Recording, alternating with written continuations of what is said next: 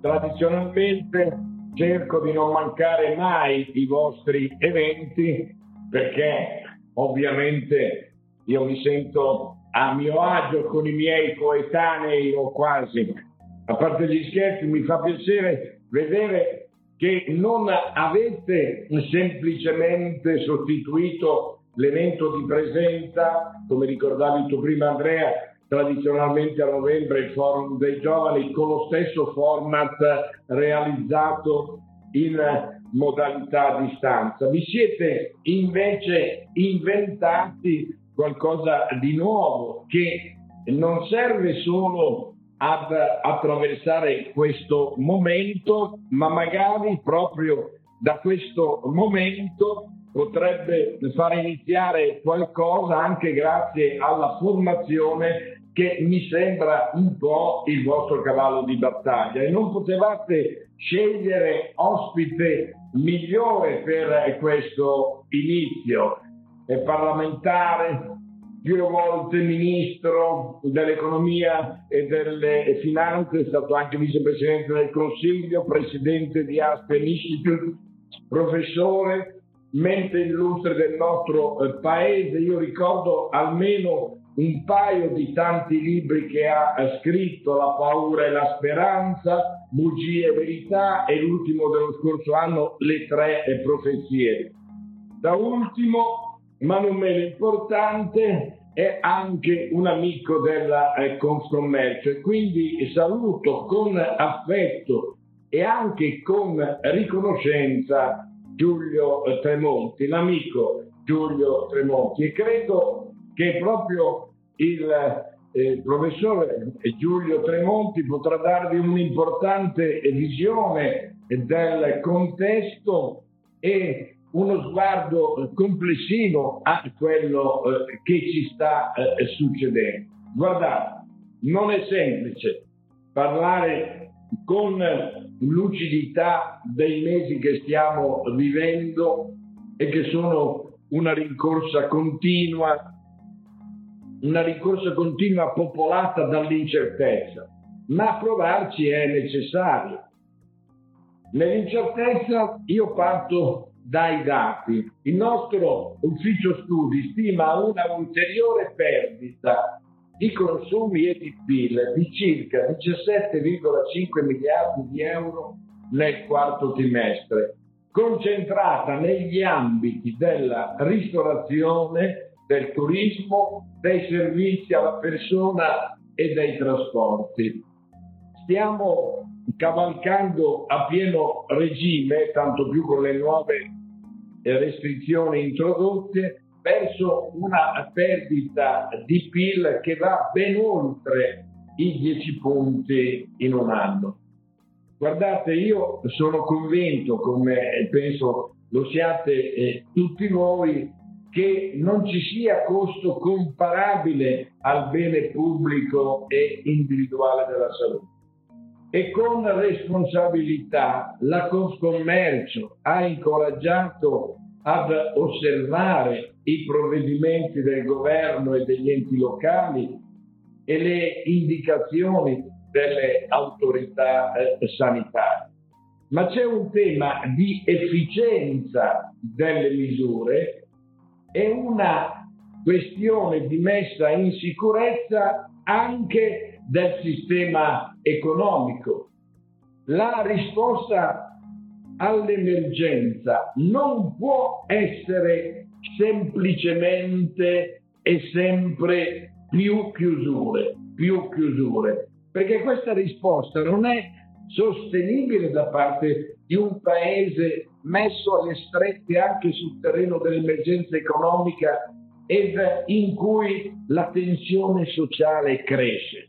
Sono a rischio centinaia di migliaia di posti di lavoro e magari è più semplice dire, ecco, magari è più semplice dire chiudiamo alle 18 i ristoranti o chiudiamo tutti gli esercizi commerciali piuttosto che fare un lavoro eh, di programmazione e coordinamento sui trasporti locali. Me ne rendo perfettamente conto, è molto più semplice, ma questa volta, ma questa volta, lasciatemelo dire, è vietato, è proibito sbagliare. disperazione e rabbia crescono. Qui non si tratta di perdere la pazienza, ma di perdere la speranza e la fiducia, prima di tutto, nei confronti delle scelte che vengono fatte per il bene del paese. Noi ad esempio, ecco, non ci spieghiamo dati alla mano perché chiudere le attività che hanno adottato ed investito per i necessari e concordati protocolli di sicurezza o quelle attività per le quali non sono apparse particolari criticità. Non ci spieghiamo perché c'è ancora tanto da fare per la scuola e i trasporti locali, per la sanità territoriale, per i presidi ospedalieri. Cittadini ed imprese vivono ed operano nell'attesa di decreti ed ordinanze che entrano repentinamente in vigore e che sembrano inseguire gli sviluppi di una seconda ondata che certo non può dirsi in attesa. L'avete sentito in tutte le salse, soprattutto voi che seguite con assiduità i social. Abbiamo chiesto e in parte ottenuto i ristori a fondo perduto e il credito d'imposta per le locazioni commerciali e per gli affitti d'azienda. Abbiamo chiesto moratorie fiscali a partire dall'esenzione IMO anche per la ristorazione e creditizie e le risorse per le garanzie finalizzate ad agevolare l'accesso al credito. Abbiamo chiesto la continuità degli ammortizzatori sociali, insieme anche alla consapevolezza della necessità eh, della loro riforma e di una stagione nuova di vere politiche attive per il lavoro. Parallelamente però, e non lo diciamo da oggi, bisogna mettere in campo le riforme e gli investimenti indispensabili per costruire un ritorno alla crescita eh, stabile e robusto, dando, dando impulso ad innovazione e eh, produttività. Da questo punto di vista, commercio e turismo, trasporti e logistica, servizi e professioni sono opportunità eccellenti per il buon uso delle risorse di Next Generation Europa. Parto dal titolo di questo programma europeo per condividere un'ultima riflessione. Questa drammatica pandemia ha certo colpito di più i fragili e i più anziani, ma le misure che si sono dovute prendere hanno impattato profondamente sui più giovani.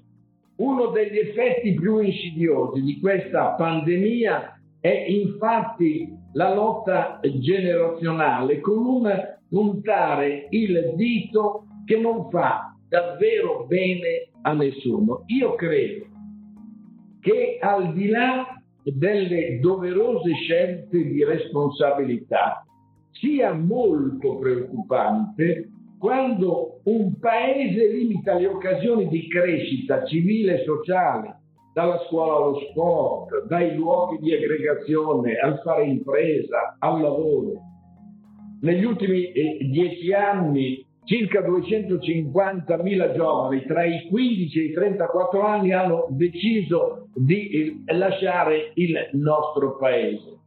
In dieci anni disoccupazione e calo delle nascite hanno ridotto di due punti percentuali il contributo dei giovani al PIL italiano e mancano secondo i dati di Union Camere, 80.000 imprese giovanili all'appello in cinque anni. Bisogna fare di questa crisi profonda un'occasione per recuperare queste fratture, non una scusa per aumentarle, per acuirle. Come dice questo titolo, ci vuole una rigenerazione. Dobbiamo cioè reinventarci il nostro modo di produrre, di essere, di essere imprenditori, di essere cittadini, di essere uomini e donne. D'altra parte, credo che rigenerazione sia davvero un modo bellissimo per dire innovazione. Rende infatti l'idea di come, ecco la dico così, di come l'innovazione non significhi affatto buttare il passato, quanto recuperarlo con occhi nuovi. Non buttare il passato, ma recuperarlo con occhi nuovi. E quindi da parte mia a voi tutti un grande in bocca al lupo e spero di cuore di vedervi presto di persona. Grazie, grazie per avermi ascoltato con la solita attenzione e soprattutto con la solita pazienza. Grazie di cuore.